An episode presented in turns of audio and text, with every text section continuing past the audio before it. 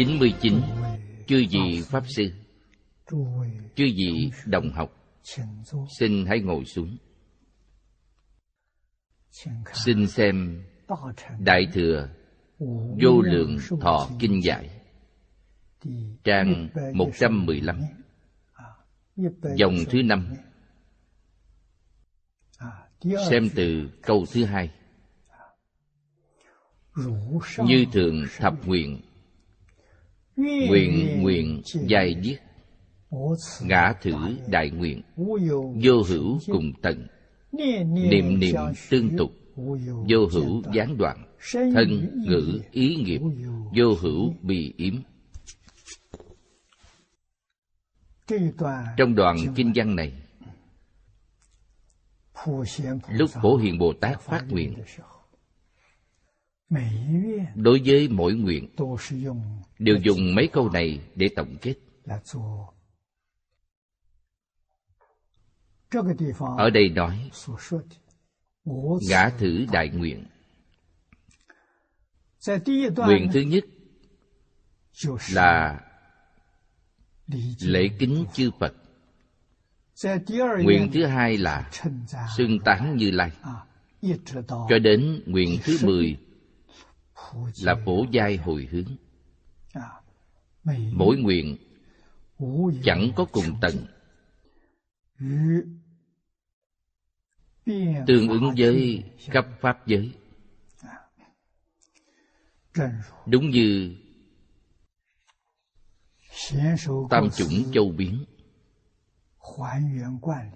Trong hoàng nguyên quán của hiền thủ quốc sư thứ nhất là trọn khắp pháp giới. Trong hoàng nguyên quán, ngài nói là dao động dao động ấy hết sức di tế, rất nhanh.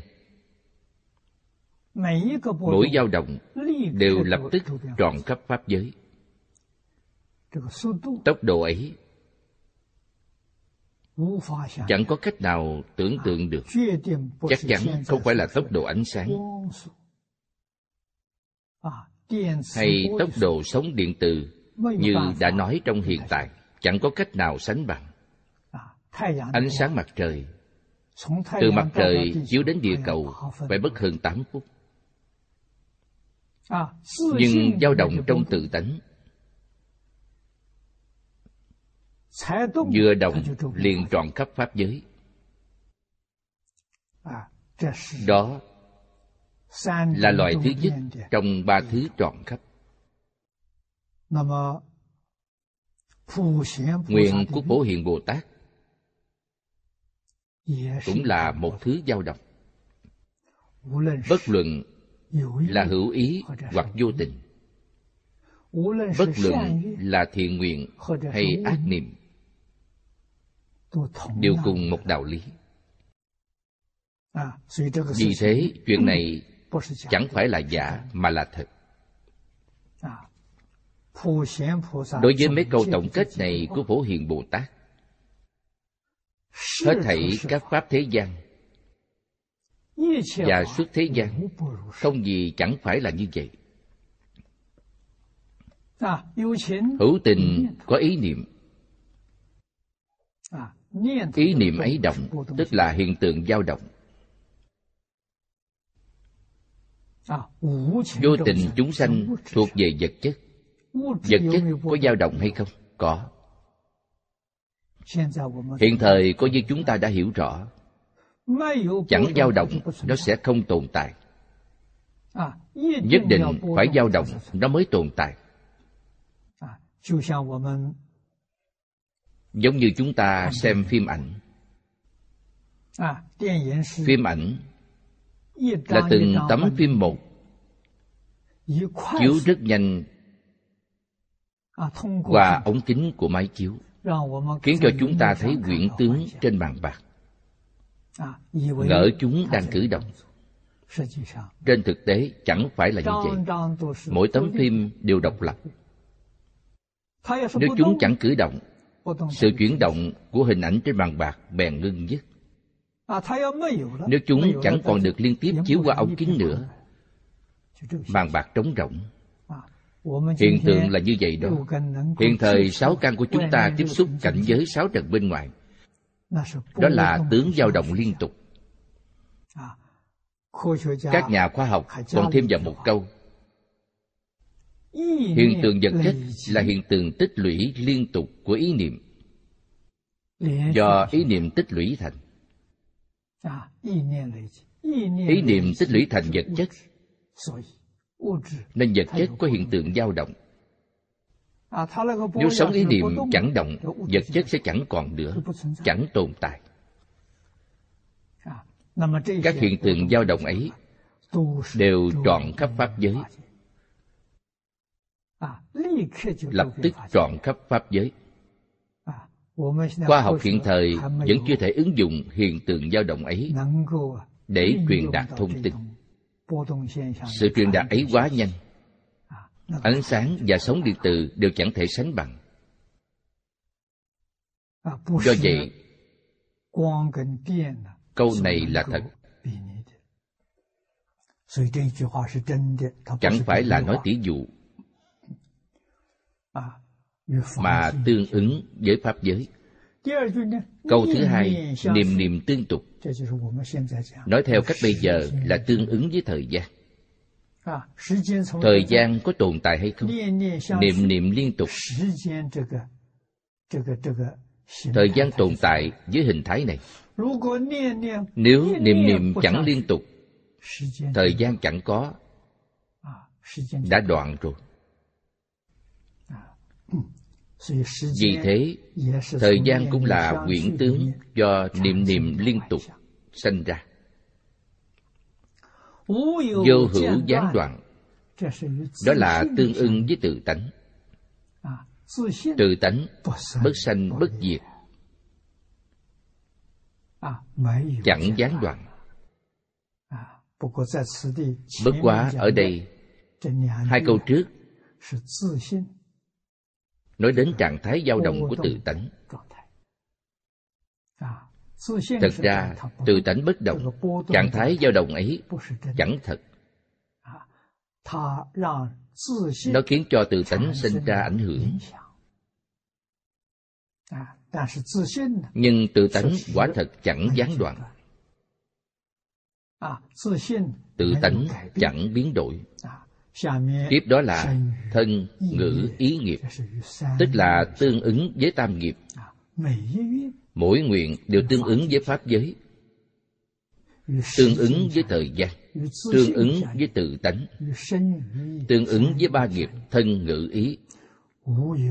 Vô hữu bị yếm.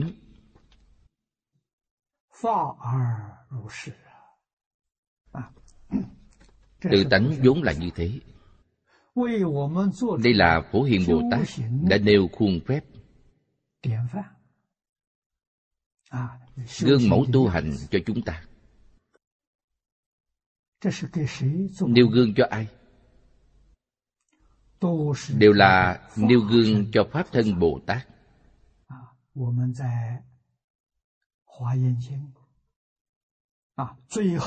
Phẩm cuối cùng của Kinh Quan Nghiêm là Phổ Hiền Bồ Tát Hạnh Nguyện Phẩm.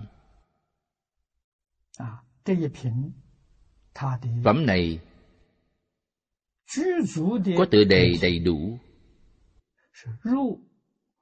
Là nhập bất tư nghị giải thoát cảnh giới. Phổ hiền hành nguyện phẩm. Bất tư nghị cảnh giới là sở nhập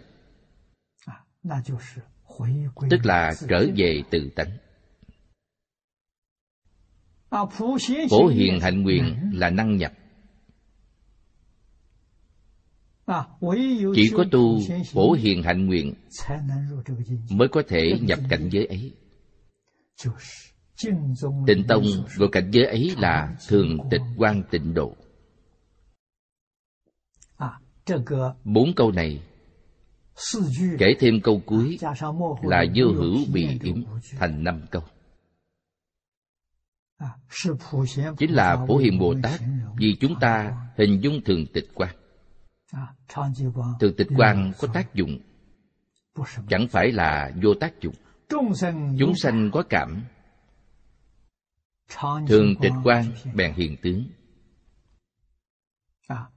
thuận theo tâm của chúng sanh để ứng với khả năng nhận lãnh của họ. Đoạn tiếp theo. Hành nguyện phẩm. Có mấy câu như sau? Hành nguyện phẩm phục dân. Tức là nói thêm. Nhược nhân trùng thử nguyện giả. Tính lược những câu kế đó. Chỉ sau lục đoạn này thì dân lâm mạng chung thời, tối hậu sát na. Nhất thiết chư căn tức giai tán hoại.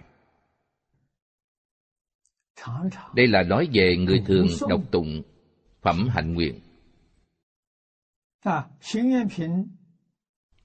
Kinh văn của cả phẩm hạnh nguyện rất dài, gồm có tất cả 40 quyển. Cổ đại đức nhằm tạo thuận tiện cho hành nhân tu học. Hành nhân là đệ tử phật môn. Tức là người y theo kinh giáo để tu hành. Đặc biệt lấy ra một quyển để lưu thông đơn độc. Hồng làm cho người bình phàm học tập dễ dàng. Thanh lương đại sư làm chuyện này lão dân gia lấy ra quyển cuối cùng của bộ tứ thập hoa nghiêm. thông thường chúng ta nói đến phổ hiền bồ tát hạnh nguyện phẩm thì quá nữa là nói tới quyển cuối cùng này. tông mật đại sư đã chú giải quyển ấy tỉ mỉ. đó chính là tác phẩm phổ hiền hành nguyện phẩm biệt hành sớ sao gọi tên như vậy. Do nó chẳng phải là toàn bộ kinh chỉ là quyển cuối cùng của cả bộ kinh. Tức quyển cuối cùng trong 40 quyển. quyển này đặc biệt trọng yếu. quyển này chính là mười đại nguyện dương dẫn về cực lạc. Như trong kinh điển thường nói quyển này dẫn dắt về cực lạc mà cũng là trong 53 lần tham học của thiện tài đồng tử đến cuối cùng đồng tử tham phỏng phổ hiền bồ tát. Phổ Hiền Bồ Tát đưa thiện tài về thế giới cực lạc. Vô cùng thù thắng nói theo người tu hành pháp môn này ở đây kinh quan nghiêm nói là độc tụng đối trước kinh bổn để niệm thì là đọc chẳng đối trước kinh bổn mà đọc thuộc lòng thì gọi là tụng. tụng là niệm thuộc lòng. niệm rất thuần thục. Có thể niệm thuộc lòng một quyển kinh văn này. Đọc cũng thế mà tụng cũng vậy. Chẳng thể không hiểu ý nghĩa của kinh. Kinh có bốn loại. giáo lý hành quả. văn tự ngôn thuyết là giáo。trong giáo có lý tức là có đạo lý。chẳng thể không hiểu rõ lý。hiểu rõ là giải。quý vị đã hiểu rõ đạo lý ấy sau khi liễu giải phải hành. mười đại nguyện dương này đều được áp dụng trong cuộc sống hàng ngày. Sẽ thay đổi hết thảy tâm thái sai lầm của chúng ta. Điều thứ nhất quý vị có thể nói ai chẳng ngạo mạn hay không ngạo mạn là phiền não bẩm sanh. Chẳng cần phải học. Một niềm bất giác. A lại gia liền xuất hiện. Tám thức. Năm mươi mốt tâm sở. Là hiện tượng tinh thần thức thứ tám tức a lại gia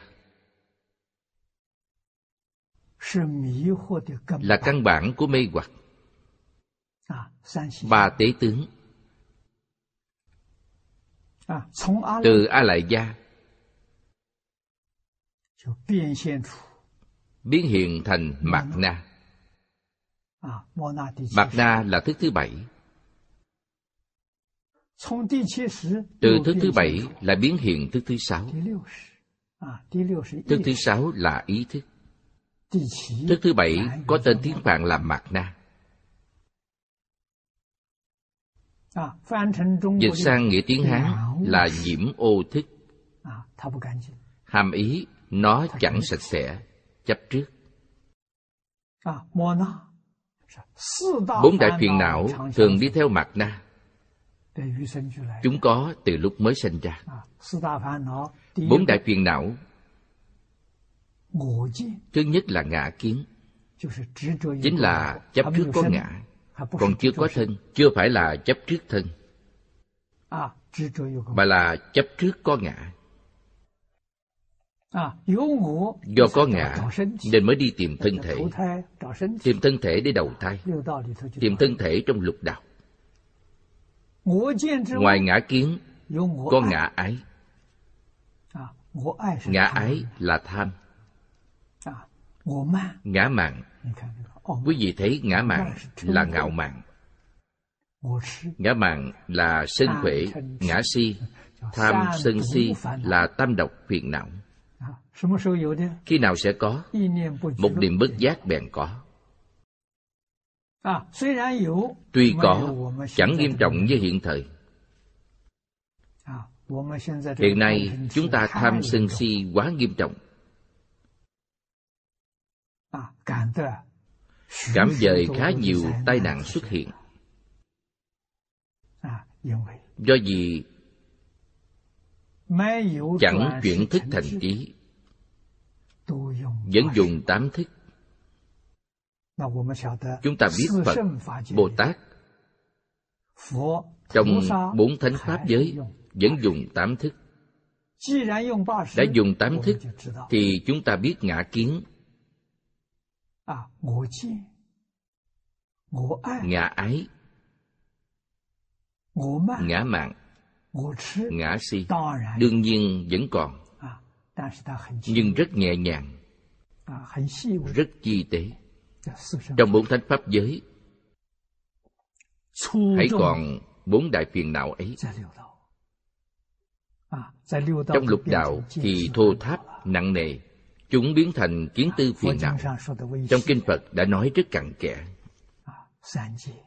Trong tam giới có 88 phẩm kiến hoặc và 81 phẩm tư hoặc. Chúng do những thứ ấy biến hiện ra do vậy chúng ta phải thừa nhận chưa thể chuyển tám thức thành bốn trí thì ngã mạng hãy còn. Chẳng dễ đoạn. pháp thân bồ tát đã đoạn. tuy đã đoạn nhưng vẫn còn có tập khi học kinh hoa nghiêm chúng ta đã thảo luận chuyện này rất nhiều. Kinh điển cho biết, muốn đoạn hoàn toàn tập khí, phải trải qua ba a tăng kỳ kiếp. A tăng kỳ là đại kiếp. Ba a tăng kỳ. A tăng kỳ là con số rất lớn. Phải trải qua thời gian dài ngần ấy tập khí mới chẳng còn. Tập khí chẳng có chúng ta biết cõi thật báo sẽ chẳng có. Cõi thật báo do tập khí biến ra. Thật vậy chưa đoạn vô minh hãy còn có một phẩm vô minh chưa đoạn thì vẫn ở trong mười pháp giới chẳng ở trong cõi thật báo. Phải đoạn hết một phẩm vô minh ấy. Thật sự đoạn thì mới có thể vượt thoát mười pháp giới. Trụ. Trong cõi thật báo trang nghiêm cõi thật báo của chư phật như lai cũng là cõi thật báo trang nghiêm của chính mình. Trong cảnh giới ấy tự tha bất nhị. Khởi tâm động niệm phân biệt chấp trước đều chẳng có. Ở đây chúng ta cũng gọi nó là nhất chân pháp giới. Nó là thật mười pháp giới là giả. lục đạo lại càng chẳng cần phải nói nữa. chúng ta phải thường quân tập những kinh giáo ấy. phải đọc tụng phải nghe giảng phải hiểu nghĩa phải thường tư duy. tư duy là tác quán. biến nó thành một thứ vũ trụ quan và nhân sinh quan của chúng ta. Đó là vũ trụ quan và nhân sinh quan chánh xác nhất. Chẳng có mãi may sai lầm. Đối với vũ trụ quan và nhân sinh quan của chư phật như lai, chúng ta cũng có thể nhập cảnh giới ấy. Đó là thật sự tu hành.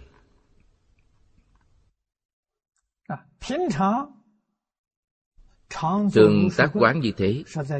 Nói thật ra phép quán ấy chính là sáu hạng mục trong hoàng nguyên quán của hiền thủ đại sư. Tức là hiển nhất thể khởi nhị dụng thì tam biến.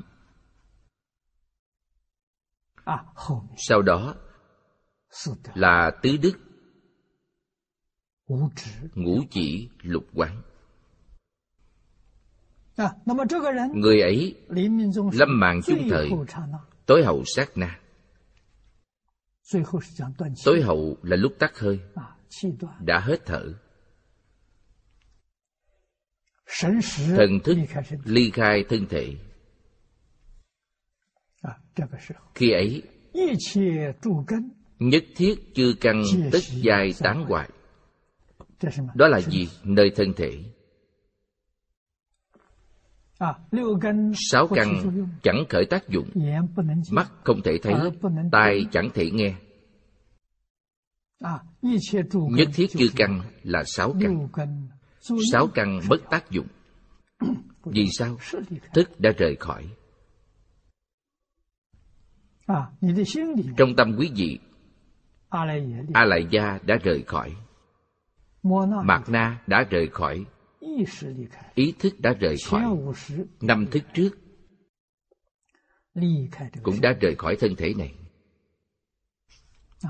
thức có tồn tại hay không? Tồn tại. nó rời khỏi thân thể. nhưng nó tồn tại. thế tục chúng ta gọi nó là linh hồn. Linh hồn rời khỏi thân thể khi con người chưa chết linh hồn có thể rời khỏi thân thể hay không đôi khi cũng có. Hiện tượng ấy được gọi là linh hồn xuất khiếu. Thân thể người ấy chưa hoại còn hít thở. Nhưng linh hồn tạm thời rời khỏi thân thể trong một khoảng thời gian ngắn.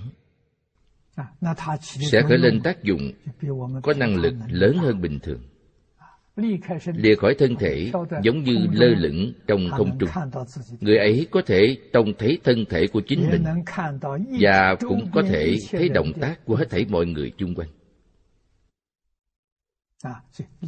như vậy là linh hồn có thể rời khỏi thân thể。chúng ta nằm mộng mộng là linh hồn đang khởi tác dụng chẳng phải là thân thể mà là linh hồn đang khởi tác dụng nói tới linh hồn. thì cũng có sự hiểu lầm. hồn có nhưng nó quyết định chẳng linh. nói là hồn thì được chứ nói chẳng linh. vì vậy khổng tử chẳng nói linh hồn mà gọi là du hồn. quý vị đọc kinh dịch tinh khí di vật du hồn di biến dùng du hồn để nói rất hay chẳng phải khổng lão phu tử không biết vì tốc độ hoạt động của hồn rất nhanh. nó hết sức không ổn định. giống như ý niệm của chúng ta. niệm trước diệt niệm sau sanh. niệm này tiếp nối niệm kia. ở trong trạng thái ấy nên gọi du hồn là chánh xác. nó chẳng thông minh nếu thật sự linh thì làm sao có thể vào trong ba ác đạo đầu thai? Chẳng có đạo lý ấy. Vào trong ba ác đạo đầu thai vẫn chưa phải là mê hoặc. Điên đảo mà chạy lầm tưởng là cảnh giới tốt đẹp. sau khi đến đó bèn bị lừa chẳng thoát ra được. Tình hình nói chung là như vậy. Chẳng thoát khỏi lục đạo luân hồi. Lục đạo là giới hạn tu hành tốt đẹp. có thể sanh lên thiên đạo. có thể đạt đến dục giới thiên sắc giới thiên。vô sắc giới thiên nhưng chẳng thoát lìa lục đạo。tu hành đến một mức công phu nhất định。thật sự có một chút giác ngộ chưa phải là đại kiệt đại ngộ. Thật sự có giác ngộ trong phật pháp. Bèn thoát ly lục đạo. Đã thoát ly lục đạo thì chúng ta sẽ không gọi nó là linh hồn nữa. Mà thường gọi là linh tánh. Cách gọi này cũng chánh xác. Vì linh tánh là chính mình chân thật. Linh tánh như chúng ta thường nói ấy thuộc về bốn pháp giới. chẳng thuộc trong lục đạo.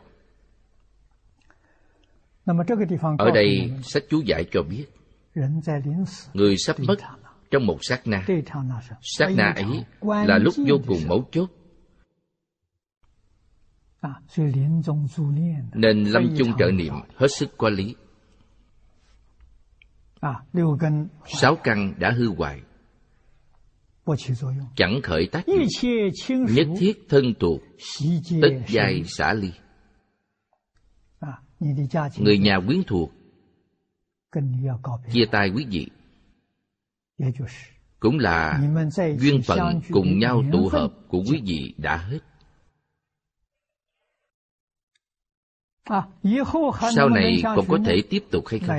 Điều ấy phụ thuộc duyên phận. Có lúc duyên phận và lúc ấy đã hết.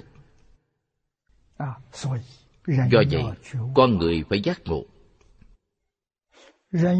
Đức phật đã giảng rất hay về mối quan hệ giữa con người với nhau gồm bốn thứ duyên.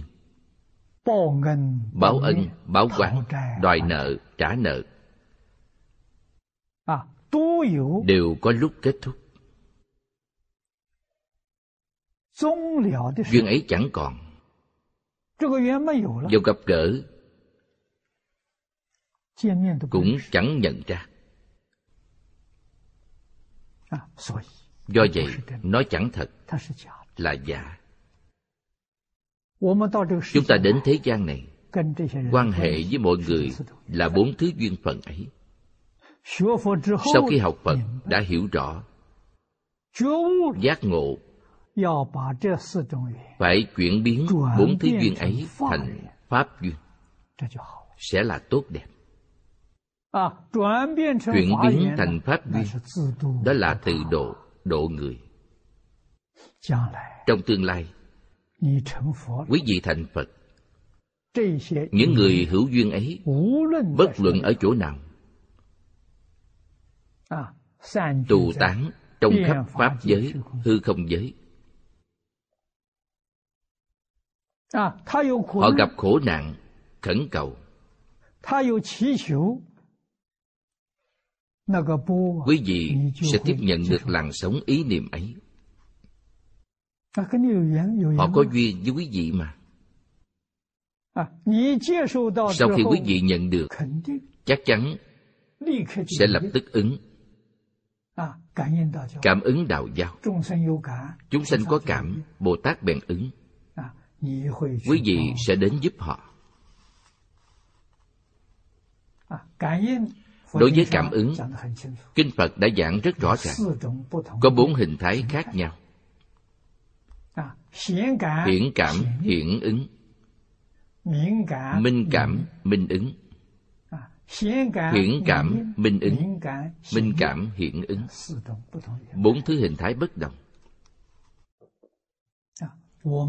trong đời quá khứ chúng ta đời đời kiếp kiếp kết nhiều duyên với chư phật bồ tát. Khi chúng ta gặp khó khăn tâm và miệng cầu phật bồ tát gia trì.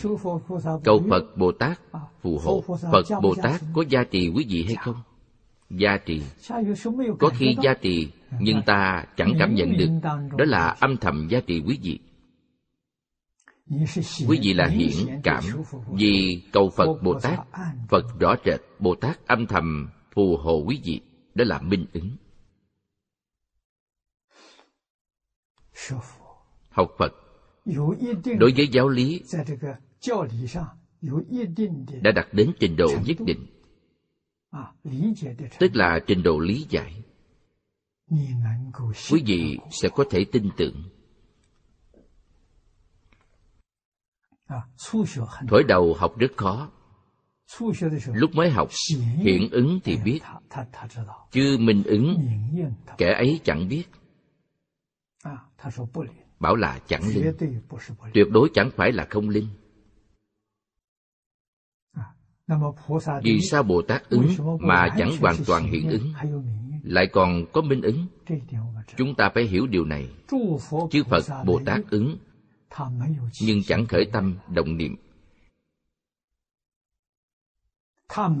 Chẳng có phân biệt chấp trước. Nếu khởi tâm động niệm sẽ biến thành phạm phu các ngài chẳng thối chuyển. vĩnh viễn trụ trong thường tịch quan. thường tịch quan ở chỗ nào? Không chỗ nào chẳng tồn tại. không lúc nào chẳng hiện diện nên cảm ứng đạo giao ngay lập tức. phật bồ tát hiện ứng hay minh ứng đều do ý niệm và tâm thái của chúng ta cảm dời kinh giảng rất hay. Tùy chúng sanh tâm sở ứng tri lượng. Chẳng do ý nghĩ của phật bồ tát. Phật bồ tát chẳng có ý nghĩ gì. Ở đây đối với câu nhất thiết thân thuộc tất giai xả ly chúng ta phải giác ngộ đoạn kinh văn này. Thân thuộc là người đã kết duyên với ta trong quá khứ. Sau khi học phật phải dùng phương pháp trí huệ để biến họ thành pháp quyến đó là đúng. nếu tình chấp rất sâu nhất định sẽ nảy sinh chướng ngại đối với sự tu hành của chúng ta không chỉ chướng ngại quý vị chứng quả mà còn chướng ngại quý vị giảng sanh. Ngay cả nghĩa lý của kinh giáo cũng bị nó chướng ngại. bị nó chướng ngại điều gì? Quý vị hiểu sai chẳng phải là nghĩa chân thật của như lai. Nghĩa chân thật của như lai là tánh đức tánh đức từ trong tự tánh tự nhiên lưu lộ. quý vị vừa khởi tâm động niệm nó đã bị lệch lạc rồi. do vậy đối với thân thuộc có cần phải làm ra vẻ thân ái như thế hay không? Phải. vì sao? nhằm giáo hóa chúng sanh ngu muội. Dạy cho họ luân lý đạo đức khiến cho họ được sống trong một xã hội trật tự. Ban cho họ cuộc sống hạnh phúc mỹ mãn trên thế gian này. Ban cho họ điều ấy. Phật bồ tát phải làm như thế nào cho họ thấy? Nêu gương hiếu để trung tính lễ nghĩa liêm sĩ đó là một cơ sở của hài hòa ổn định. Hỗ trợ hợp tác. Đức hạnh trên thế gian. Để dạy loại chúng sanh ấy phật bồ tát ắt phải làm như vậy. Phải biểu diễn thực hiện. Nếu có tình cảm thật sự sẽ là phạm phu bồ tát biểu diễn giống như đang diễn xuất trên sân khấu biểu diễn vô cùng giống như thật。quý vị chẳng nhìn thấy sơ suất nào。người rất sáng mắt mới có thể thấy rõ ràng kẻ bình phàm chẳng thể thấy rõ。ngài biểu diễn hết sức giống như thật。thì mới có thể cảm hóa chúng sanh mới có thể dạy họ. Trung hiếu liêm sĩ mới có thể dạy dỗ chúng sanh. ý nghĩa là như thế đó. Trên thực tế thì sao? trên thực tế tâm các ngài vĩnh viễn. Thanh tịnh bình đẳng giác. Như trong kinh đã nói chúng ta phải biết điều này nếu biết thì chúng ta sẽ biết học. học là tu học. Chúng ta mới có thể học giống hệt. về mặt sự sẽ giống như lục đạo phạm phu. về lý bèn như nhất chân pháp giới. cả hai phía đều giống. đó là chư phật bồ tát ứng hóa trên thế gian. quý vị thấy điều đầu tiên mà người thế gian khó bỏ nhất là thân tình. nên đặt điều này lên đầu lại xem điều kế tiếp nhất thiết quay thế tức giai thoái thất. trên thế gian này quý vị có thế lực. Quay là quyền lực. Quý vị có quyền có thế.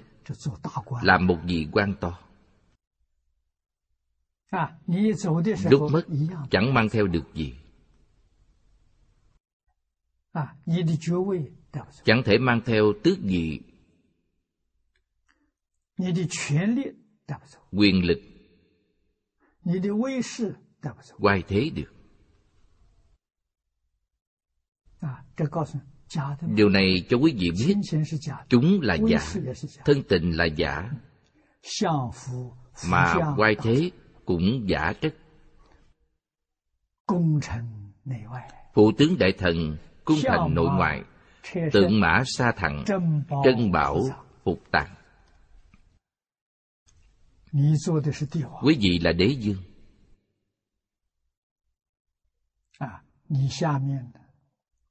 dưới tay có tể tướng đại thần.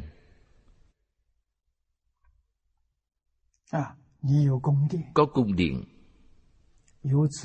có tử cấm thành。hưởng thụ phước báo trên thế gian xe voi xe ngựa là phương tiện giao thông của vị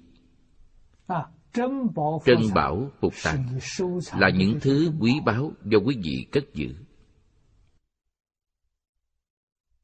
như thì nhất thiết vô phục tương tùy。chẳng mang theo được gì。câu này bảo chúng ta phải thật sự giác ngộ thật sự minh bạch。phải nên hiểu rõ。đối với cái có thể mang theo được thì dụng tâm cái gì không mang theo được. Cho nên bận lòng về nó. Hãy quan tâm đến nó là sai mất rồi. Dụng tâm sai lầm. Thứ gì cũng chẳng mang theo được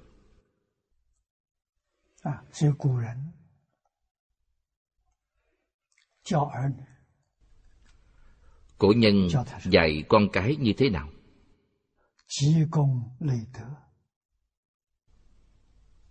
Tích công lũy đức cho con cháu.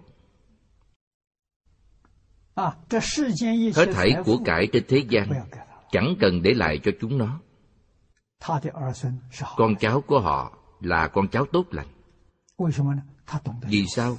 Họ biết tu phước. Tương lai tiền đồ vô lượng. Tổ tông có đức tự mình biết tu phước. đức hạnh của tổ tông sẽ phù trợ con cháu. đó là đúng. để lại của cải cho chúng nó. nếu là hàng con cháu bất hiếu sẽ bại hoại dễ dàng chúng nó do có được quá dễ dàng sẽ chẳng biết quý trọng.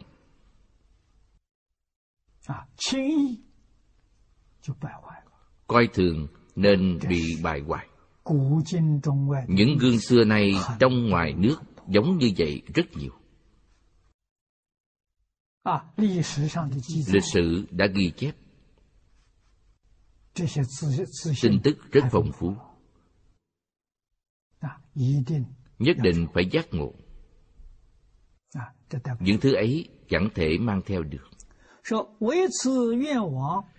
Duy thử nguyện dương bất tương xả ly. Đây là thứ quý vị mang theo được mang theo mười nguyện. Quý vị có thể mang thứ này theo được. Mười nguyện này là tánh đức vốn có trong tự tánh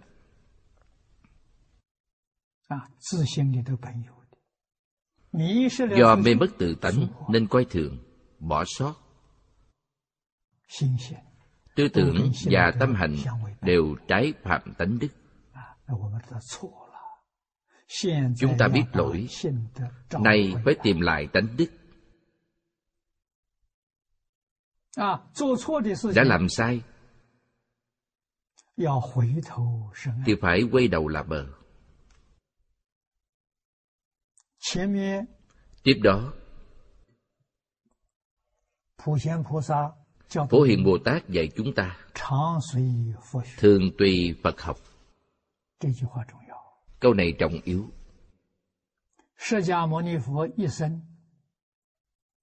Thích Ca Mâu Ni Phật suốt đời vì chúng ta thì hiện điều gì? Lão nhân gia thị hiện quay đầu là bờ tích lũy công khôn sánh. Tích lũy đức to khôn sánh. Giúp hết thảy chúng sanh khổ nạn. Khiến cho hết thảy chúng sanh khổ nạn lìa khổ được vui. Thích ca mâu ni phật chẳng cho tiền chúng sanh cũng chẳng cho họ vật dụng cần thiết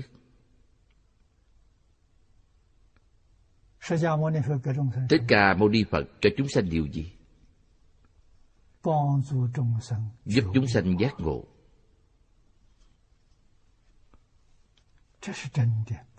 Đó là thật chẳng giả. Dùng phương pháp gì? Dùng giáo học. Nêu gương Thân làm miệng dạy. Đích thân làm cho quý vị thấy. Miệng nói cho quý vị nghe. Khiến cho quý vị hiểu rõ, giác ngộ Vì sao? vô lượng vô biên nỗi khổ đều do mê sanh ra. Do đã mê rồi nên quý vị nghĩ trật nhìn lầm. Nói sai làm quấy. Quả báo làm sao tốt đẹp cho được? Quả báo là lục đạo luân hồi. Chỉ có thật sự giác ngộ thật sự hiểu rõ vũ trụ là như thế nào nhân sinh ra sao? ta từ đâu đến? Tương lai sẽ đi về đâu? Hiểu rõ toàn bộ kẻ ấy tự tại chẳng mê nữa. Kẻ ấy chẳng mê nên chẳng nghĩ trật. Chẳng nói sai chẳng làm quấy. Hàng ngày tích lũy công đức. hàng ngày tích lũy phước đức. Phước huệ song tu thì mới có thể giải quyết vấn đề. Thích ca mâu ni phật giúp con người giải quyết vấn đề từ căn bản chẳng phải là cành nhánh.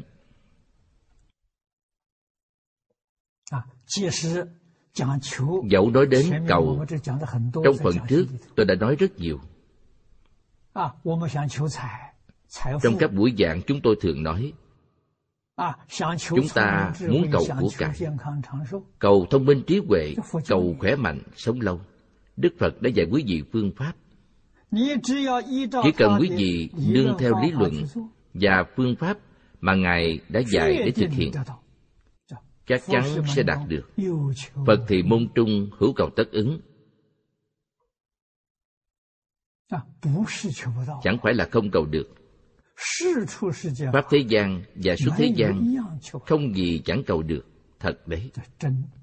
Chẳng thể nghĩ bàn. Cầu như thế đắc đại tự tại trong tâm cũng chẳng có chút gánh nặng nào. Chẳng phải bận lòng. Cầu tài của cải sẽ cuồn cuộn đưa tới. Nhưng phải có trí huệ nếu chẳng có trí huệ. Giấy tâm tham tài của cải chẳng phải là thứ tốt đẹp. Mang lại tội nghiệp cho quý vị. Như vậy là sai mất rồi. Vì vậy phật pháp từ đầu tới cuối luôn đặt trí huệ vào vị trí thứ nhất. Có trí lẽ đâu chẳng có của cải? Có của cải chưa chắc đã có trí huệ. Có trí huệ nhất định có của cải. Do đó quý vị chú tâm quan sát trong thế gian và suốt thế gian. Chỉ có lòng từ bi của phật là chân thật nương theo mười nguyện này tu tập. Suốt đời chúng ta không gì chẳng được như nguyện. hưởng thụ quả báo chân thật của chính mình. Nguyện dương này ư nhất thiết thời dẫn đạo kỳ tiền. Nhất sát na trung tức đắc giảng sanh cực lạc thế giới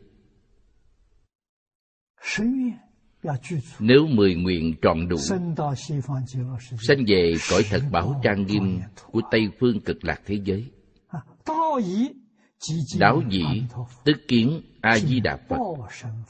Thấy báo thân phật. Chẳng phải là cõi hữu dư. chẳng ở trong đồng cư. Mà ở trong cõi thật bảo trang nghiêm. thấy báo thân phật kỳ nhân tự kiến sanh liên qua trung, mong phật thọ ký.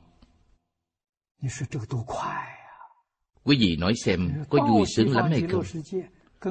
Cũng giống như nói, đến tây phương cực lạc thế giới, gặp a di đà phật, bèn thành phật. Phật thọ ký cho người ấy, đắc thọ ký dĩ, thọ ký bèn thành phật kinh ư, vô số bách thiên dạng ức na do tha kiếp. Đó là nói tới thời gian phổ ư, thập phương bất khả thuyết, bất khả thuyết thế giới. Nói tới nơi chúng, vị trí huệ lực tùy chúng sanh tâm nhi di lợi ích. Tạo lợi ích ứng với khả năng tiếp nhận của chúng sanh quý vị đến mười phương thế giới giáo hóa chúng sanh. Giáo hóa chúng sanh giống như quán âm văn thù phổ hiền. Nên dùng thân phật để độ được, bèn hiện thân phật. Nên dùng thân bồ tát để độ được, bèn hiện thân bồ tát thuận theo tâm chúng sanh mà hiện tướng. Hiện các thứ tướng bất đồng có thể đồng thời hiện vô lượng vô biên thân trong các nơi chốn khác nhau. Phật bồ tát ứng hóa. Nhất định hoàn toàn tương ứng với căn tánh của chúng sanh tự nhiên tương ứng. tánh đức có năng lượng to lớn như vậy. Pháp được nói sẽ tự nhiên tương ứng。chúng sanh vừa tiếp xúc vừa nghe nói bèn khai ngộ. Chưa có năng lực như vậy。làm sao có thể độ chúng sanh vì vậy tu mười đại nguyện dương giảng sanh cực lạc thế giới. Thấy a di đà phật, trí huệ, đức năng và tướng hảo trong tự tánh đều khôi phục. Đúng là con đường tắt để bồ tát thành đạo.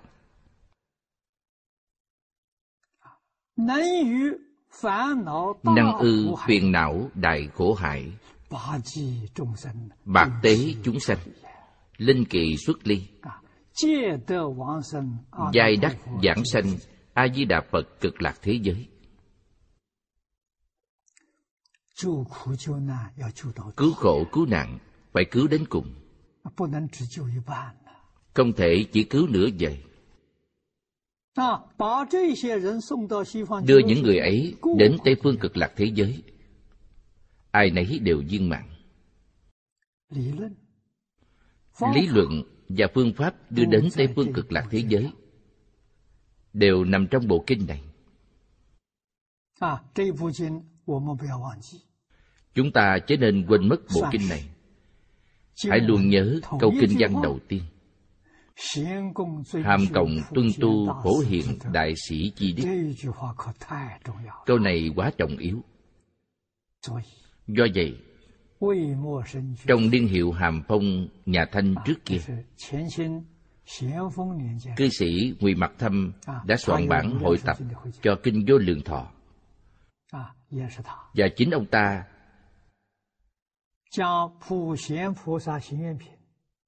cũng đem quyển kinh Phổ Hiền Bồ Tát Hạnh Nguyện Phẩm này ghép vào sau tịnh độ Tam Kinh gọi là tịnh độ tứ kinh. Trong tương lai chư vị đồng tu thấy tịnh độ tứ kinh liền biết tứ kinh là gì.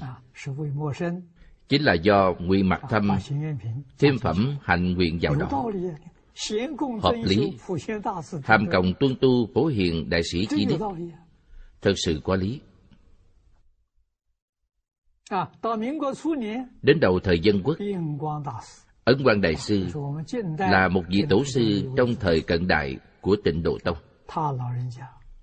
lão nhân gia đem chương đại thế chí bồ tát niệm phật viên thông của kinh lăng nghiêm chương này không dài chỉ có 244 chữ còn ngắn hơn bát nhã tâm kinh. bát nhã tâm kinh là 260 chữ. còn chương thế chí viên thông là 244 chữ. Ghép vào sau tịnh độ tứ kinh. Này gọi là tịnh độ ngũ kinh. Cần biết rằng tịnh độ vốn chỉ có ba kinh. Bản thứ tư là do cư sĩ mạc ngụy thâm thêm vào. Bản thứ năm do ấn quan đại sư thêm vào chúng ta nghĩ xem còn có thể thêm vào hay không? Không thể tăng thêm, đã viên mãn. Quý vị có muốn tăng thêm cũng không được. Đã viên mãn rồi.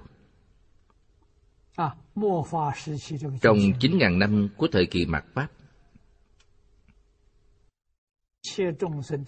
Tịnh độ kế hợp căn cơ của hết thảy chúng sanh.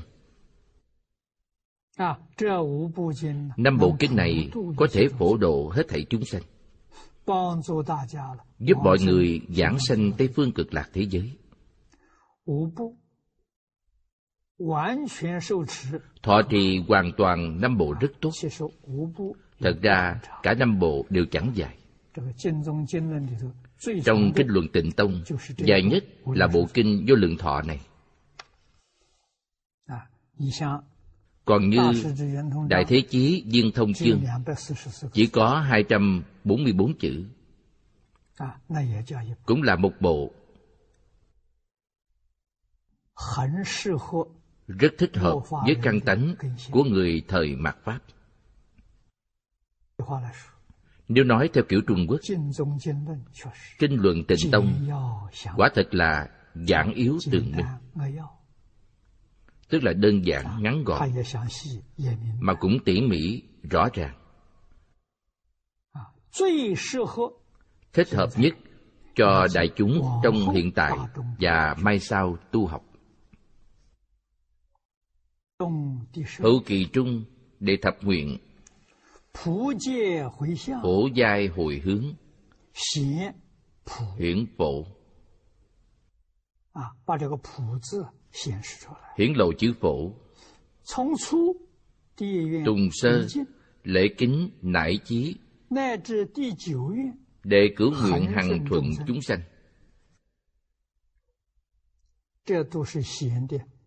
đều nhằm hiển thị chữ hiền. trong đức hiệu của phổ hiền bồ tát cố tri thập chủng đại nguyện. Hiển phổ hiền nghĩa.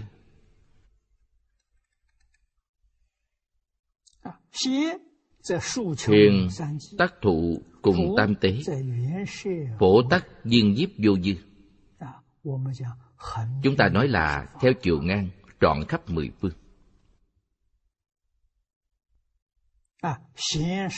Hiền là nói thời gian quá khứ hiện tại tương lai. Phổ là nói mười phương. tức bốn phương bốn góc trên dưới. bao quát toàn bộ.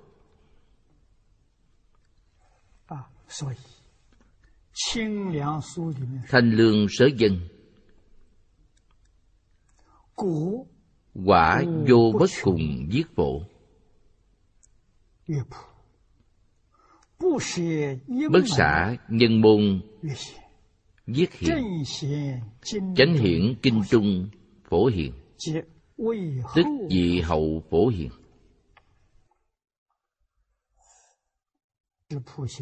Hai câu này giải thích rốt ráo ý nghĩa của danh hiệu phổ hiền. Quả không gì chẳng cùng tục. Cùng là đã đạt đến tột bậc. Chúng ta nói là rốt ráo viên mãn. Đó là gì? Hoàng nguyên quán giảng. một thể hai tác dụng ba thứ trọn khắp. Là quả không gì cùng tục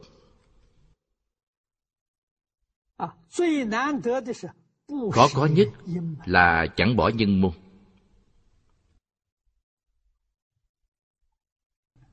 nhân môn là gì? Tứ đức. Ngũ chỉ lục quán. Là những nhân môn được nói trong Hoàng Nguyên Quán. Đã thành Phật, đã chứng địa vị diệu giác từ lâu. Dẫn đến thị hiện trong nhân gian. Thị hiện gì? Nam nữ già trẻ, các nghề nghiệp. thì hiện làm kẻ sơ học。thì hiện làm tiểu thừa。chúng sanh thuộc căn tánh gì？bèn thể hiện thuận theo căn tánh của chúng sanh thì mới có thể tiếp dẫn hết thảy chúng sanh mới có thể thỏa mãn nhu cầu của chúng sanh, có căn tánh bất động.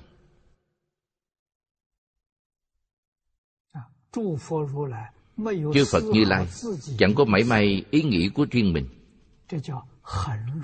Đó là hằng thuận chúng sanh.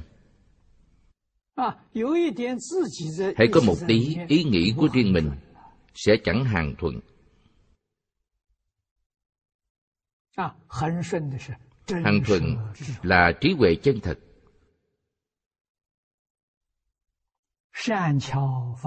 Thiện xảo phương tiện. Thần thông. Đạo lực vô tận. Nhưng phàm phu không biết. Điều này chỉ rõ, phổ hiền được nói trong kinh tức là vị bồ tát được nhắc đến trong kinh này. Cũng như phổ hiền được nói trong kinh hoa nghiêm, đều thuộc địa vị gì? Là vị hậu phổ hiền, tức là đã thành phật, thuộc địa vị diệu giác.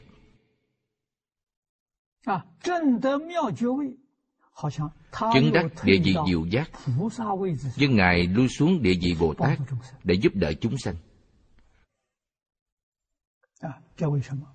vì sao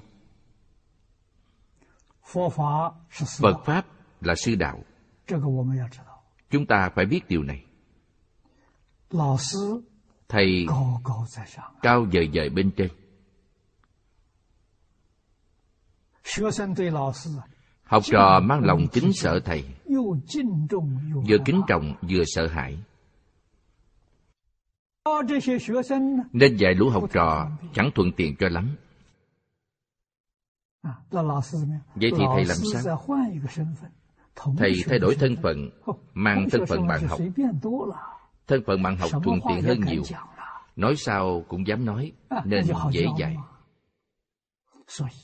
Vì thế, phật dạy chúng sanh chẳng dùng đến thân phận phật, lui xuống làm thân phận bồ tát đó là vị hậu phổ hiền.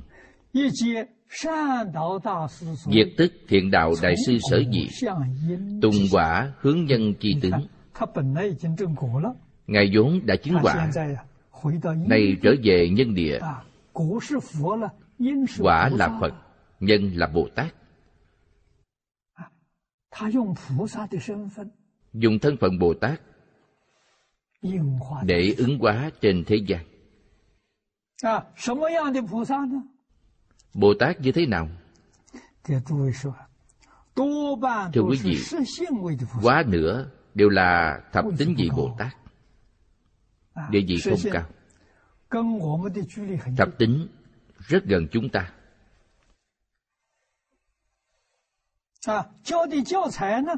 Nội dung giảng dạy cũng là nội dung rất gần gũi dễ hiểu chúng ta có thể tiếp nhận nghe hiểu mà cũng thật sự có thể làm được.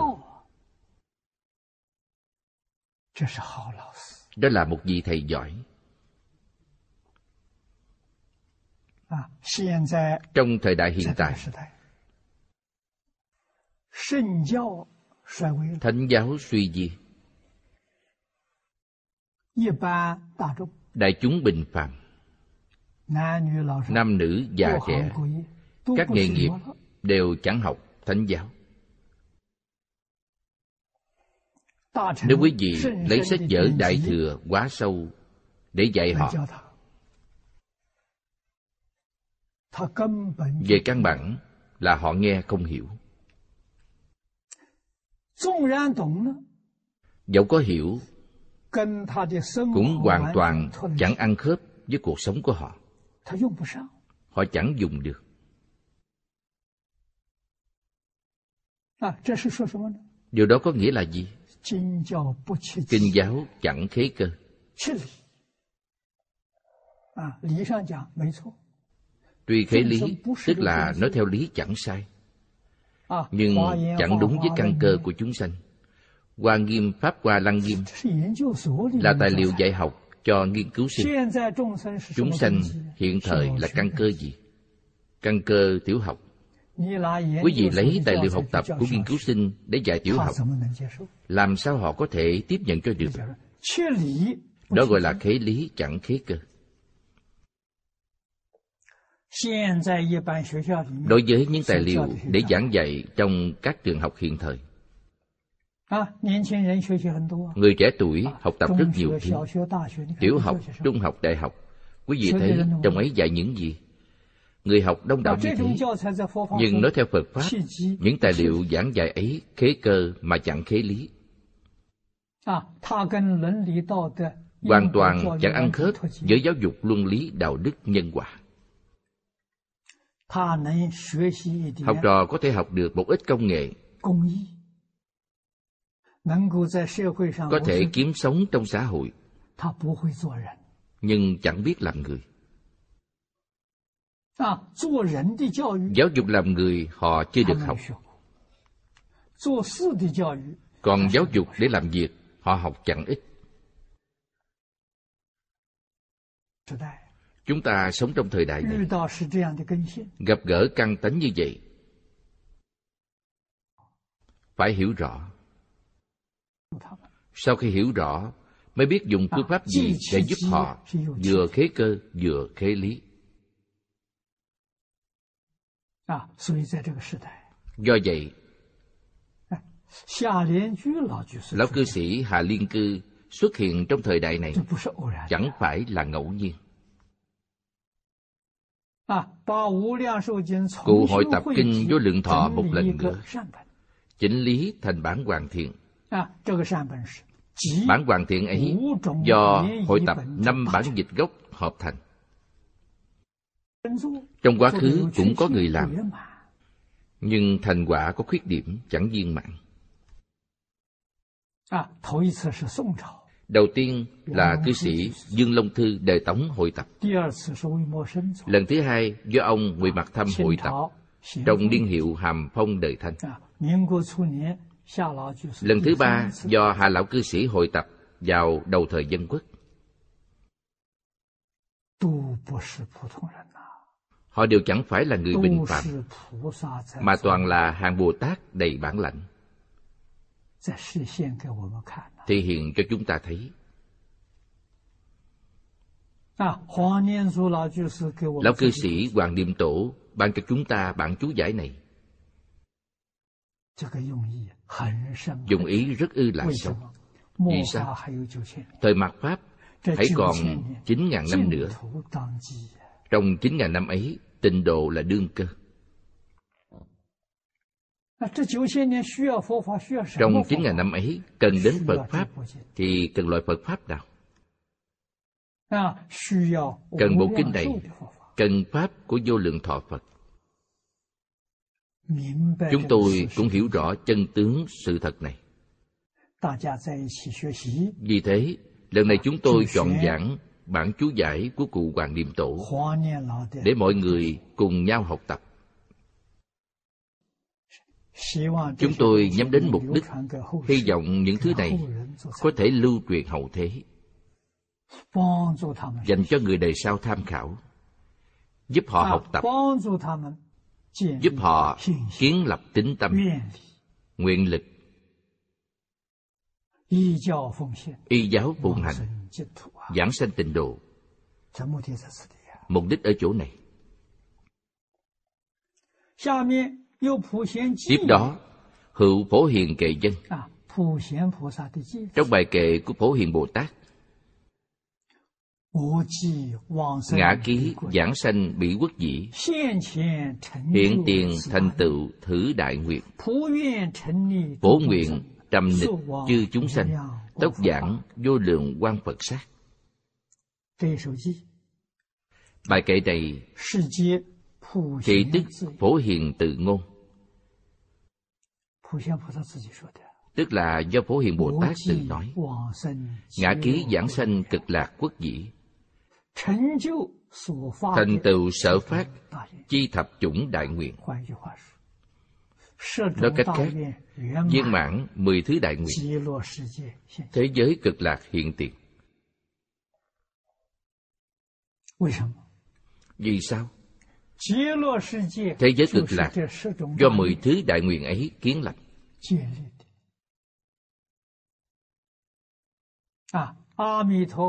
trong khi tu nhân a di đà phật đã phát 48 nguyện. Quý vị đem so với mười nguyện của phổ hiền bồ tát sẽ thấy hoàn toàn tương ứng. Nói cách khác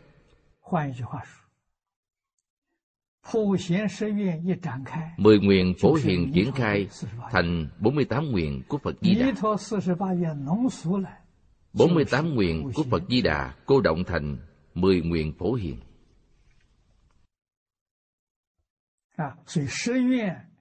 Vì vậy, tu hành viên mãn 10 nguyện, thế giới cực lạc tự nhiên hiện tiền.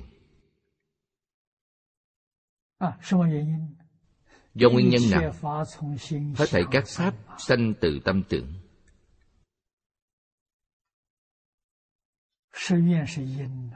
Mười nguyện là nhân. Thế giới cực lạc là quả. Nhân đã duyên, quả đương nhiên sẽ trọn đủ. Đạo lý là như thế đó.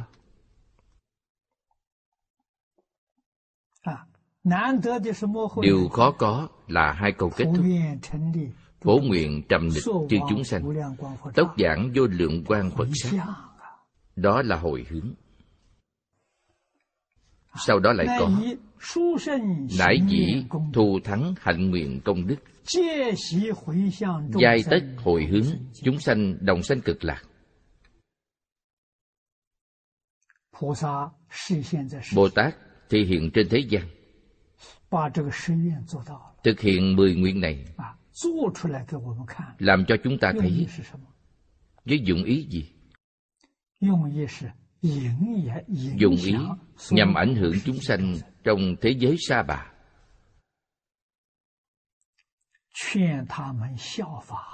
khuyên họ hãy bắt chước.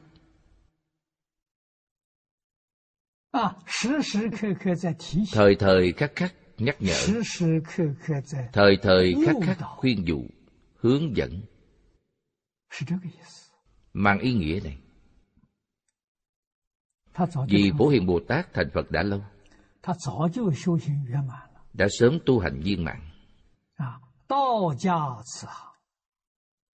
Ngài thả chiếc bè từ đến thế gian này. Ứng hóa có thân phận và kiến thức giống như chúng ta làm cho chúng ta thấy ngài chịu tu. Ngài đã tu thành công. Chúng ta sẽ lấy ngài làm gương mẫu, làm điển hình. Ngài có thể tu thành công. Ta nghĩ ta nhất định cũng có thể tu thành công. Từ bi đạt tới tột bậc. Học rồi đức của phổ hiền sẽ từ trong tâm chính mình lưu lộ. Trong một đời chúng ta từng chút thiện hành nhỏ nhặt đều chẳng vì chính mình. ta đều hồi hướng cho pháp giới chúng sanh. Nguyện hết thảy chúng sanh đồng sanh cực lạc. đại nguyện ấy không chỉ tương ứng với phổ hiền mà còn tương ứng viên mãn với a di đà phật niệm niệm chẳng gì chính mình. Chỉ có hết thảy chúng sanh. Phổ giai hồi hướng. Nải thành phổ nghĩa. ý nghĩa của chữ phổ đã thành tựu. Di đà tứ thập bát nguyện. nhiếp nhất thiết chúng sanh thì phổ giai hồi hướng chi bổn nguyện. nói cách khác phổ giai hồi hướng là bổn nguyện phổ độ hết thảy chúng sanh.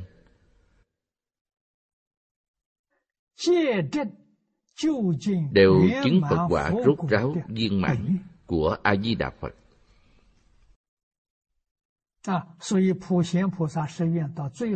Ở đây, Cụ Hoàng đã chỉ ra rất hay. Mười nguyện của Phổ Hiền Bồ Tát đến cuối cùng là dùng phổ giai hồi hướng để viên mãn. Chính là 48 nguyện của A-di-đà Phật được viên mãn. Do vậy, Phổ Hiền Thập Đại Nguyện Dương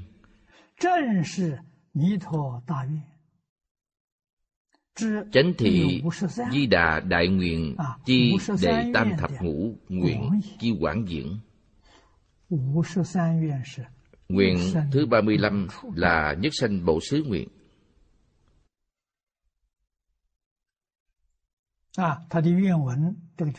Ở đây, lời nguyện đã được trích lục như sau.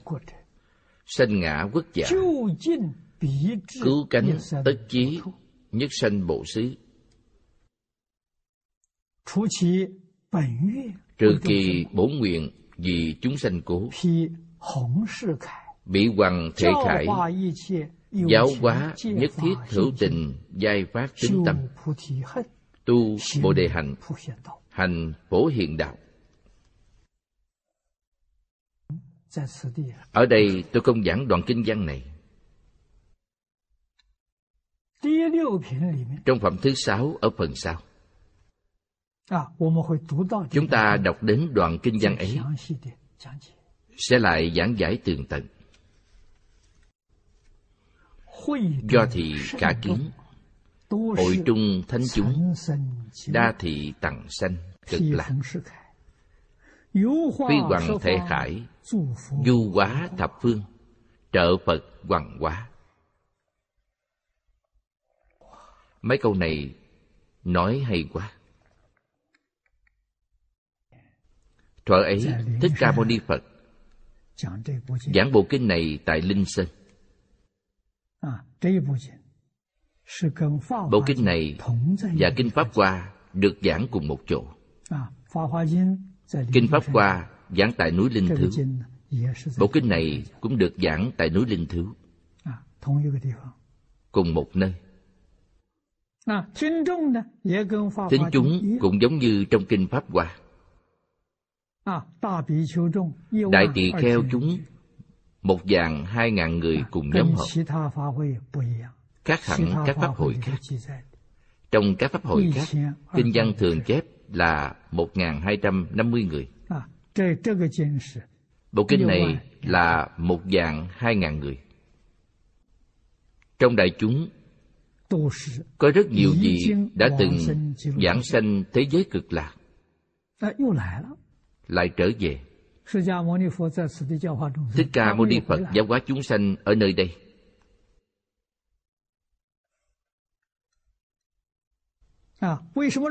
Các ngài quay lại. Vì sao quay lại? Chính vì nguyện thứ 35 này. Bổn nguyện của các ngài là vì chúng sanh. Đặc biệt có duyên phận với chúng sanh trong thế giới này. Bản thân các ngài chưa chứng đến đẳng giác, nhưng các ngài quay lại giúp đỡ hết thảy chúng sanh khổ nạn. Người như vậy rất nhiều. Trong hàng xuất gia đã có, mà trong hàng tại gia lại càng nhiều. Tại gia độ chúng sanh càng thuận tiện hơn.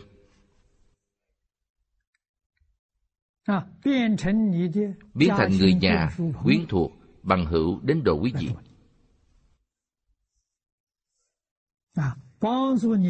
Giúp quý vị sanh khởi tính tâm. đối với pháp môn tịnh tông giúp cho quý vị hiểu rõ ý nghĩa trong kinh. y giáo tu hành giúp quý vị hành phổ hiện đạo. tức là hành mười đại nguyện dương trong quá trình thành lập tịnh tông học hội lần trước chúng tôi đã thưa bày đại lược cùng quý vị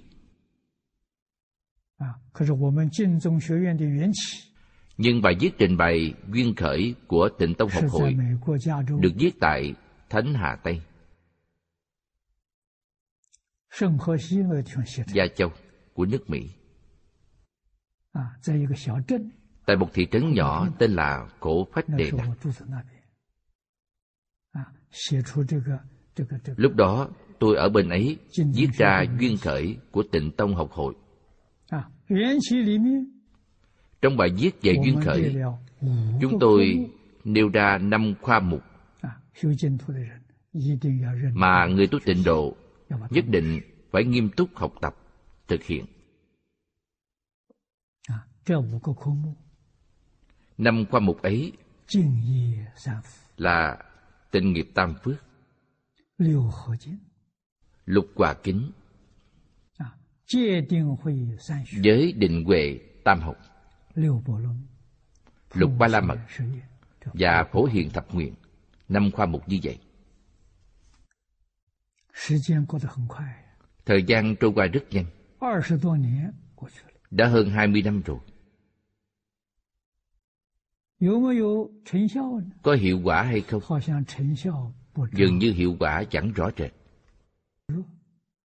Đồng học tại gia chẳng thể thực hiện thập thiện nghiệp đạo.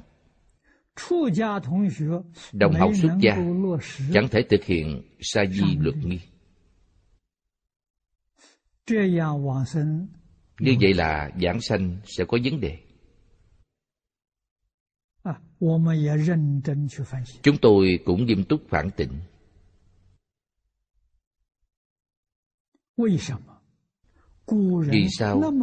cổ nhân làm dễ dàng dường ấy mà người hiện thời làm khó khăn dường ấy làm không được. Nguyên nhân ở chỗ nào? Chúng tôi cũng tốn không ít thời gian nghiên cứu vấn đề này.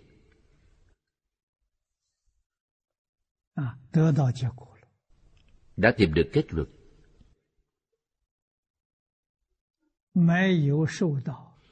trong đời này chúng ta chẳng dung bồi cội rễ giáo dục.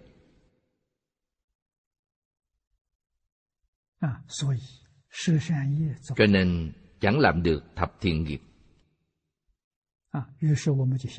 do vậy chúng tôi bèn nghĩ trong giáo dục truyền thống trung quốc căn bản giáo dục nào được dung bồi? ba căn bản nho thích đạo căn bản của nho là gì?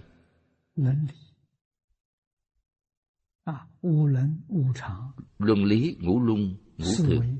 Tứ duy bát đức。trong quá khứ。lớp tuổi nhi đồng。Hết sức nghiêm túc học tập những đức mục này.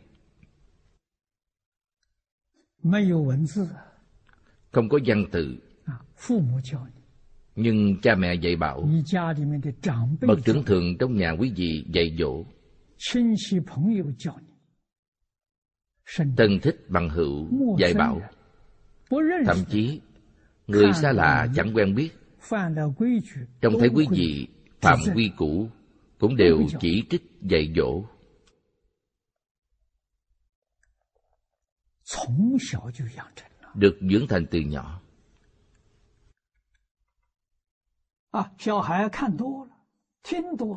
trẻ nhỏ thấy nhiều nghe nhiều. Đúng là tai nghe mắt diệm trở thành thói quen. Chính mình làm chuyện quấy bị kẻ khác chỉ trích bèn tuân phục cúi đầu chẳng dám cãi lại. Chúng tôi nghĩ đến vấn đề này nghĩ sau khi nhà mãn thanh dông quốc.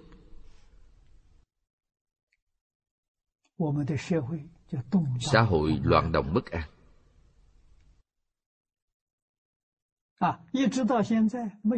Mãi cho đến hiện tại vẫn chẳng an định.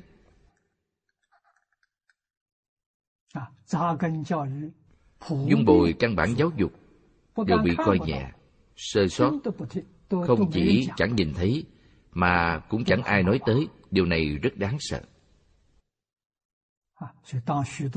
Do vậy trong lúc nhiều người đang nói tới văn hóa truyền thống của trung quốc chúng tôi mới nghiêm túc đưa ra ba căn bản của nho thích đạo. Đệ tử quy của nho gia cảm ứng thiên của đạo gia và thập thiện nghiệp đạo của phật gia. Quả thật trong thời quá khứ người trung quốc từ nhỏ đều biết đến ba căn bản này. đều được giáo dục nên học phật rất dễ dàng. mở kinh bổn ra xem ta thấy thiện nam tử thiện nữ nhân chúng ta chẳng xa lạ chút nào。quay đầu nghĩ lại đại khái là nói đến chúng ta ta cũng đáng thuộc trong số đó. Thập thiện nghiệp đạo đã làm được. Quý vị là thiện nam tử, thiện nữ nhân. Thập thiện nghiệp đạo không làm được. Nhân quả trong cảm ứng thiên không biết. Quý vị chưa được giáo dục. Có cơ sở nho và đạo, chỉ cần tiếp xúc tập thiện nghiệp đạo liền hiểu rõ có thể thực hiện. Vì vậy trong phật pháp bất luận xuất gia hay tại gia nghiêm túc học tập lẽ nào không thành tựu? Hiện thời những thứ này bị coi thường bỏ sót chẳng có nữa. Chẳng có thì sẽ như thế nào? Người ta biết làm việc nhưng chẳng biết làm người phương pháp làm việc đã học nhưng quy củ làm người chẳng học. Con người chẳng biết làm người xã hội sẽ loạn động. Hiện thời muốn xã hội an định.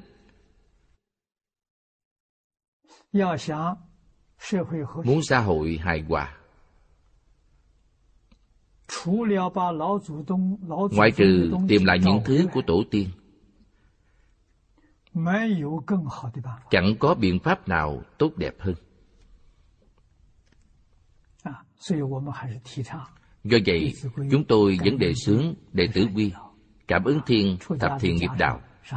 hàng xuất gia còn có thêm sa di luật nghi.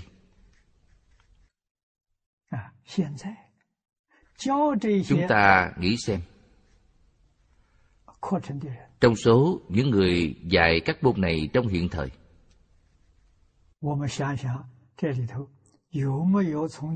có ai từ thế giới cực lạc trở lại hay không?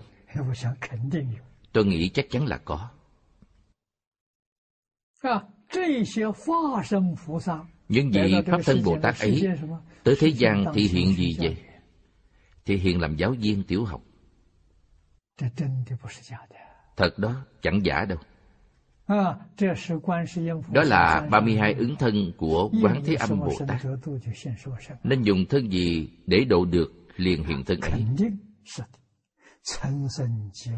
Chắc chắn là như vậy. Tầng sanh cực lạc, phi hoàng thể khải, du hóa thập phương, trợ Phật hoàng hóa. Chúng ta chớ nên khinh dễ, phải tôn trọng, phải lễ kinh như thì triển chuyển giáo hóa. Triển chuyển độ thoát. Đó là pháp luân thường chuyển. Chúng ta nghiêm túc nỗ lực dạy người khác. Người khác học được. lại đi dạy kẻ khác nữa. Đặc biệt là trong thời đại hiện tiền những nơi làm mẫu quan trọng hơn bất cứ điều gì khác. Thiếu những nơi ấy. tuy chúng ta có dạy tốn thời gian nhiều đến đâu đi nữa. hao tốn tinh thần đến đâu đi nữa hiệu quả chẳng rõ rệt. vì sao? Người khác chẳng nhìn thấy. Vì thế nhất định phải có chỗ thí nghiệm thực hiện trong một phạm vi nhỏ trong một khu vực nhỏ hoặc một thị trấn nhỏ thực hiện một trăm phần trăm。có một nơi như thế。tôi tin tưởng mọi người chúng ta thật sự phát tâm tam bảo gia trì nguyện vọng ấy sẽ được thực hiện. Sẽ xuất hiện. Dạy bên ngoài, quý vị có tin hay không? Quý vị đến nơi ấy mà xem, hãy đến tham quan. Sau khi họ thấy, chẳng còn hoài nghi nữa. Cũng sẽ thật sự làm.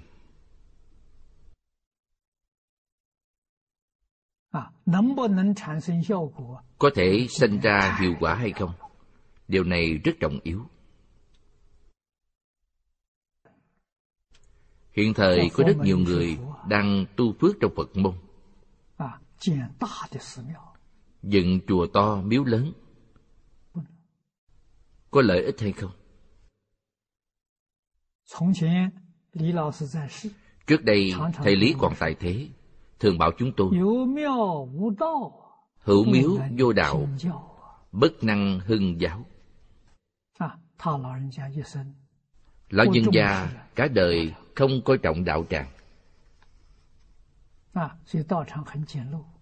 Nên đạo tràng rất sơ sài.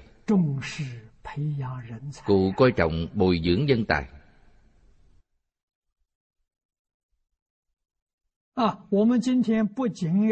hiện thời chúng ta không chỉ phải coi trọng bồi dưỡng nhân tài mà còn phải coi trọng những tiểu khu gương mẫu.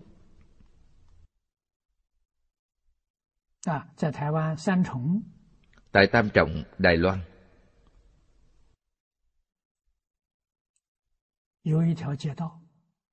có một con phố có hai vị thầy vất vả loa toan tại đó suốt ba mươi năm. Rất có thành tích. Nay đã được chính phủ công nhận. Người thật sự có tâm, thật sự là bậc Bồ Tát từ Tây Phương cực lạc thế giới trở lại. Thầy A Di Đà Phật làm chuyện tốt đẹp, thật sự cứu khổ, cứu nạn, cứu giúp hết thảy chúng sanh lập ra những chỗ làm gương. đó là sự nghiệp bồ tát. sự nghiệp thần thánh.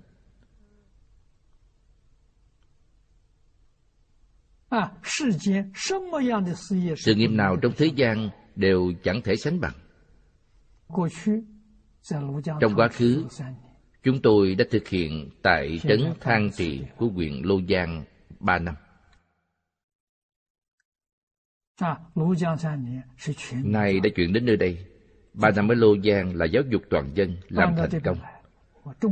Dọn sang bên này, tôi chú trọng bồi dưỡng giáo viên, làm cơ sở huấn luyện thầy trò.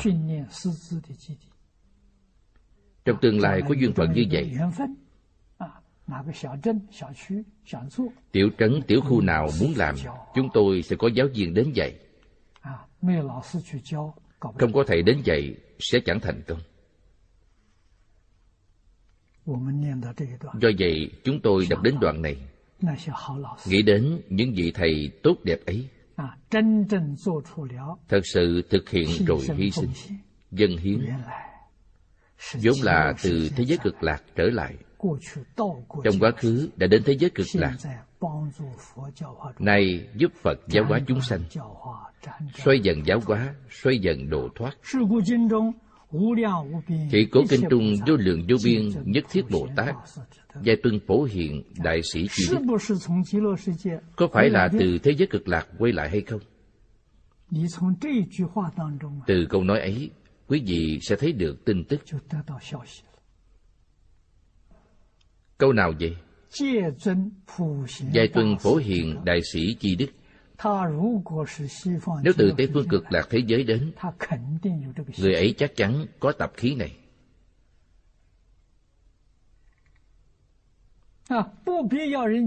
Không cần ai phải dạy, chính người ấy thể hiện lễ kính chư Phật, xưng tán như lai.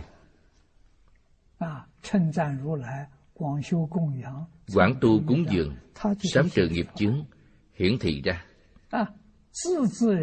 tự nhiên làm cho quý vị thấy。thật đấy chẳng giả đâu。chúng ta lại xem tiếp đoạn dưới。cụ túc vô lượng hạnh nguyện。an trụ nhất thiết công đức pháp trung thượng lượng cứu sơ tán chư đại sĩ chi thật đức hai câu này nói chung về các vị đại bồ tát. Họ có công đức chân thật. Trọn đủ vô lượng hạnh nguyện.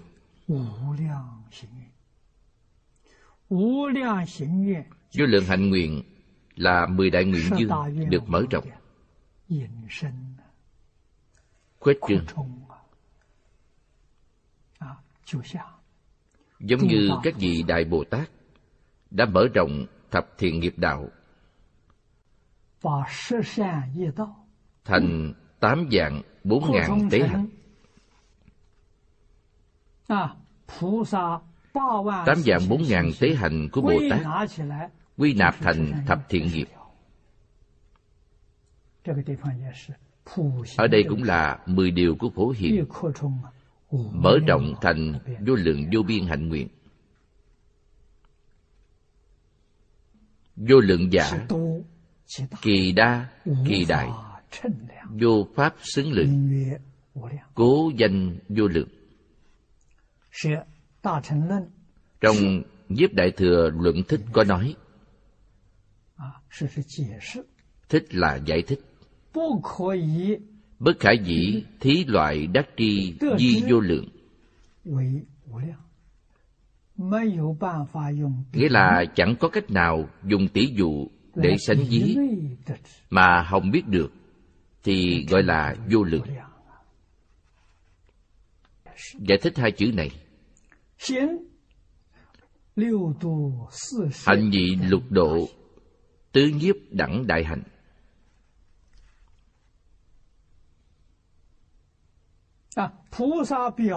bồ tát biểu hiện cho chúng ta thấy. nhằm khẳng định những điều ấy. Làm cho chúng ta xem. Bọn phạm phu chúng ta có tâm hành tương phản.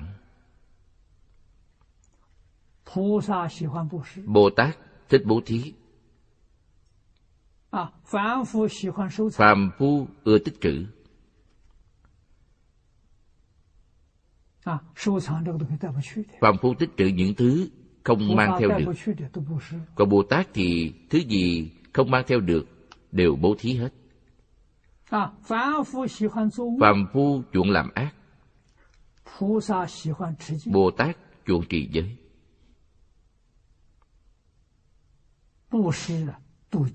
bố thí độ keo tham trì giới độ ác nghiệp. Nhẫn nhục độ sân khỏe. Tinh tấn độ giải đại. Thiền định độ tán loạn. Trí huệ độ ngu si. Bồ tát dùng sáu điều này để tự độ. Độ người khác. Tư nhiếp pháp là phương thức tiếp dẫn chúng sanh. Nói theo cách bây giờ, chúng là các cách thức để bồ tát giao tiếp công chúng. Bồ tát tiếp dẫn chúng sanh như thế nào? Ngài có bốn phương pháp. Một phương pháp thứ nhất là bố thí.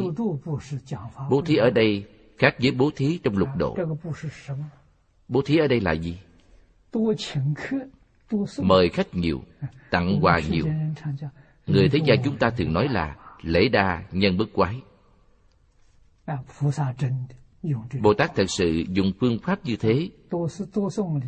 Tặng quà nhiều, mời khách nhiều, tạo dựng cảm tình sau khi đã tạo dựng quan hệ tốt đẹp rồi sẽ dễ nói chuyện. Hai ái ngữ là lời lẽ tốt đẹp thật sự quan tâm. Thuốc hay đắng miệng.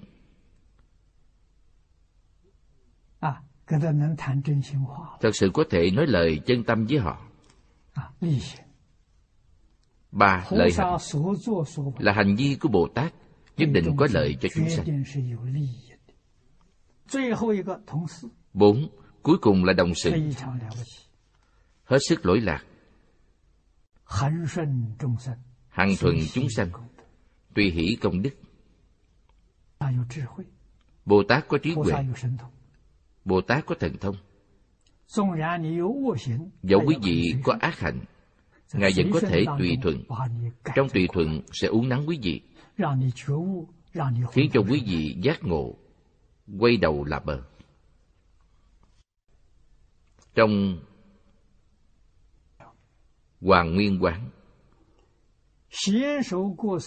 huyền thủ quốc sư đã giảng tứ đức. Đó là tánh đức.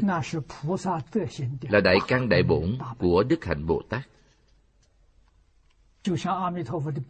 Giống như bổn nguyện của a di đà phật và bổn nguyện của phổ hiền bồ tát. Đó là đại căn đại Bộ. thứ nhất là tùy duyên diệu dụng.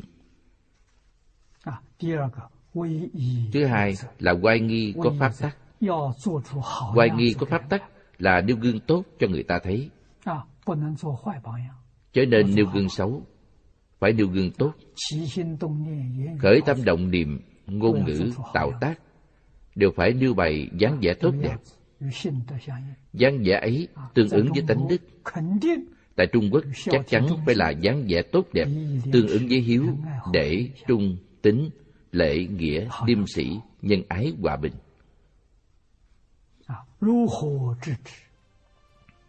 Như hòa chất trực. đây là thái độ biểu hiện trong tiếp xúc với đại chúng. Một niềm quan hỷ tâm địa chân thành biểu lộ ra ngoài một niềm quan hỷ đại chúng sanh khổ. Chúng ta có thể biểu diễn đại nguyện chịu khổ thay cho chúng sanh rất khá có thể làm rất tốt.